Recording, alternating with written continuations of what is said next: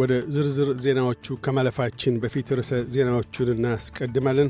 የትግራይ ትምህርት ቢሮ ትምህርታቸውን እያቋረጡ ያሉ ተማሪዎች ቁጥር አሳሳቢ ደረጃ ላይ መድረሱንና በአስቸኳይ የተማሪዎች ምገባ ፕሮግራም ግብር ላይ እንዲውል ጠየቀ።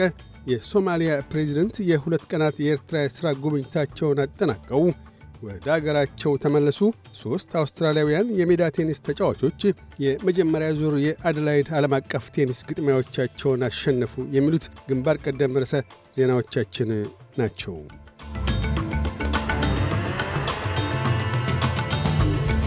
የትግራይ ትምህርት ቢሮ ትምህርታቸውን እያቋረጡ ያሉ የተማሪዎች ቁጥርን ተከትሎ የፌዴራል መንግሥት ዓለም አቀፍ ማኅበረሰብና አግባብ ያላቸው ባለ ድርሻ አካላት የትግራይን የረሃብ ቀውስ እንዲታደጉ ጥሪ አቀረበ።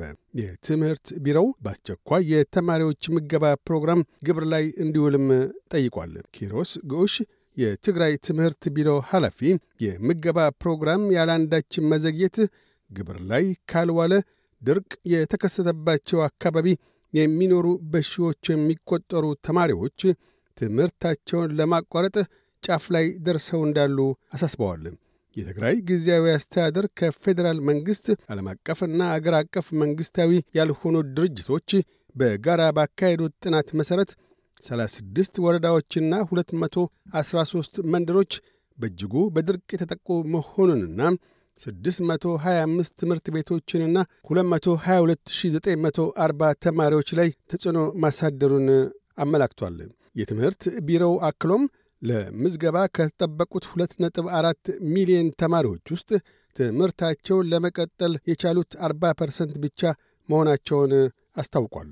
የሶማሊያ ፕሬዚደንት ሐሰን ሼክ ሞሐመድ የሁለት ቀናት የኤርትራ የሥራ ጉብኝታቸውን አጠናቀው ወደ አገራቸው ተመልሰዋል። ፕሬዚደንቱ በሁለት ቀናት ጉብኝታቸው ከኤርትራው ፕሬዚደንት ኢሳይያስ አፈወርቂ ጋር የሁለትዮሽ ቀጠናዊና ዓለም አቀፋዊ ጉዳዮች ላይ መክረዋል። ሁለቱ መሪዎች የሁለትዮሽ ግንኙነታቸውንና ትብብራቸውን በብርቱ ለማጠንከር ሁኔታዎች ከተከሰቱ በኋላ ምላሽ ለመስጠት ከመጣር ይልቅ የራስ ተነሳሽነት አጀንዳዎችን ለማራመድ ተስማምተዋል። የኤርትራ መንግሥት ከሶማሊያ ጋር የሚኖረውን የሁለትዮሽ ግንኙነቶች አስመልክቶ በቅርቡ ዝርዝር መግለጫዎችን እንደሚሰጥም አስታውቋል። በርካታ የቪክቶሪያ ነዋሪዎች ለጎርፍ አደጋ ተጋልጠዋል። በሚቀጥሉት 24 ሰዓታት ተጨማሪ መኖሪያ ቤቶች በጎርፍ እንደሚጥለቀለቁም ተነግሯል። የድንገተኛ አደጋ ማስጠንቀቂያ ደረጃ ለሲሞር አካባቢ ዝቅ ቢልም ሁኔታዎች ለደህንነት አስተማማኝ እስኪሆኑ ድረስ ነዋሪዎች ግና ወደ ቀያቸው እንዳይመለሱ ማሳሰቢያ ተሰጥቷል። በሌላም በኩል የሰሜናዊ ሜልበርን 20 መኖሪያ ቤቶች በጎርፍ ተጥለቅልቀዋል። የቀድሞው የሌበር የንግድ ሚኒስትር ክሬግ ኤመርሰን የግሮሰሪ ሸቀጦች ማሻቀብን ተከትሎ የሱፐር ማርኬት ዘርፍ አገር አቀፍ ግምገማ ለማካሄድ በኃላፊነት ተመድበዋል። ግምገማው የሱፐር ማርኬት ባለቤቶች ለአምራችና አቅራቢዎች የሚከፍሉትንና ሸማቾችን የሚያስከፍሉትን ዋጋዎች የሚመለከት ይሆናል። የብሔራዊ ገምጋሚ ቡድኑ ሪፖርትና ምክረ ሐሳቦች በዚህ ዓመት አጋማሽ ላይ እንደሚቀርብ ይጠበቃል። ጠቅላይ ሚኒስትር አንቶኒ አልቤኒዚ የሱፐርማርኬት ባለቤቶች የራሳቸውን ወጪዎች በመቀነስ ቁጠባዎችን እንደሚያደርጉ ሁሉ የሁሉም አውስትራሊያውያንን አቅም የሚመጥን አማራጮች ሊኖራቸው ይገባል ሲሉ አመላክተዋል።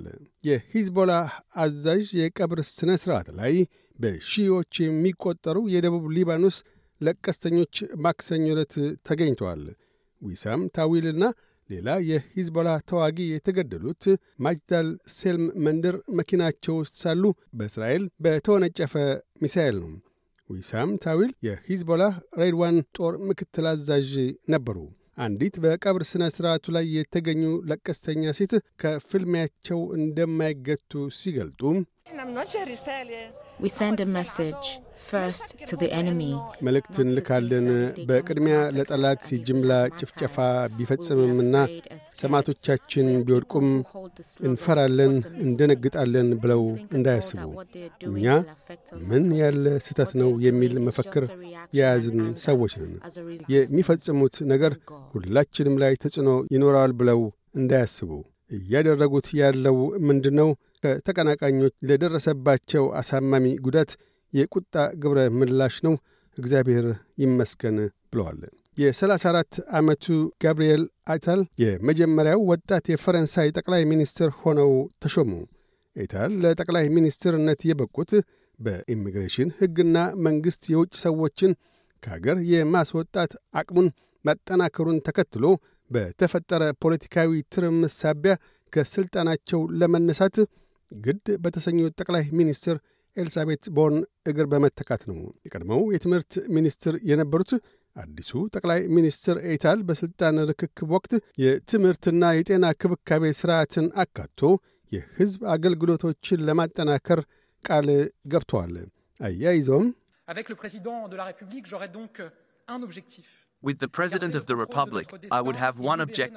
ከሪፐብሊኳ ፕሬዚደንት ጋር አንድ ዓላማ አለኝ። ዕጣ ፈንታችንን በቁጥጥራችን ስር ማዋልና የፈረንሳይን አቅም ለግብር ማብቃት ነው። ዕጣ ፈንታችንን በቁጥጥር ስር ማዋል ማለትም ማኅበራዊ ሞዴላችንን በቁጥጥር ስር ለማዋል መፋለም ማለት ነው። ይህ ማለትም በፈረንሳይ ሕዝብ መካከል አንድነትን ማስጠበቅ ነው። ይህ ማለት ሥልጣንን ግብር ላይ ለማዋል ኃላፊነትን መውሰድ፣ የሌሎችን ቀዳሚ የፖለቲካ እሴቶች ማክበርና ለጸጥታና ደህንነት ፍጹም ቀዳሚ ስፍራን መስጠት ነው ብለዋል።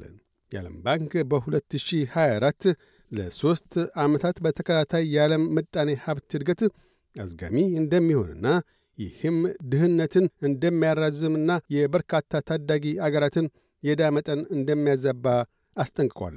የአውስትሬልያ የሜዳ ቴኒስ ተጫዋቾች ጆርደን ቶምሰን፣ አሌክስ ቦልትና ክሪስቶፈር ኦከኔል የመጀመሪያ ዙር የአድላይድ ዓለም አቀፍ ውድድራቸውን በአሸናፊነት ተወጥተዋል።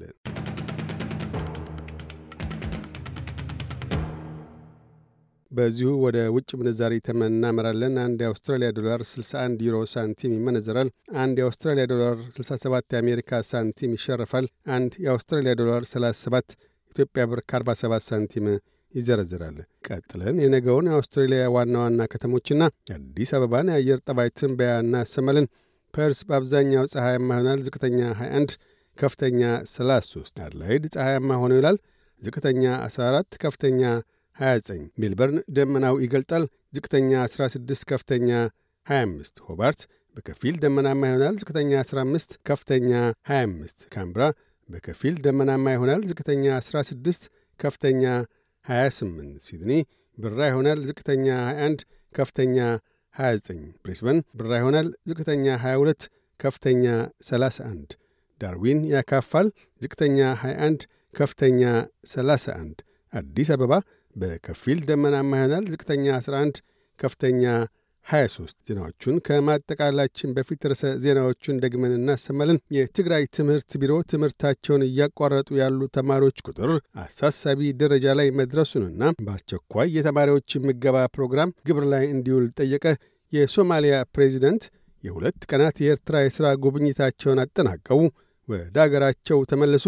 ሦስት አውስትራሊያውያን የሜዳ ቴኒስ ተጫዋቾች የመጀመሪያ ዙር የአድላይድ ዓለም አቀፍ ቴኒስ ግጥሚያዎቻቸውን አሸነፉ። የሚሉት ግንባር ቀደም ርዕሰ ዜናዎቻችን ናቸው።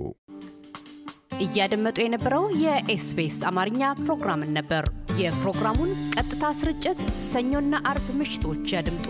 እንዲሁም ድረገጻችንን በመጎብኘት on demand እና በ SBS ራዲዮ mobile app ማድመጥ ይችላሉ።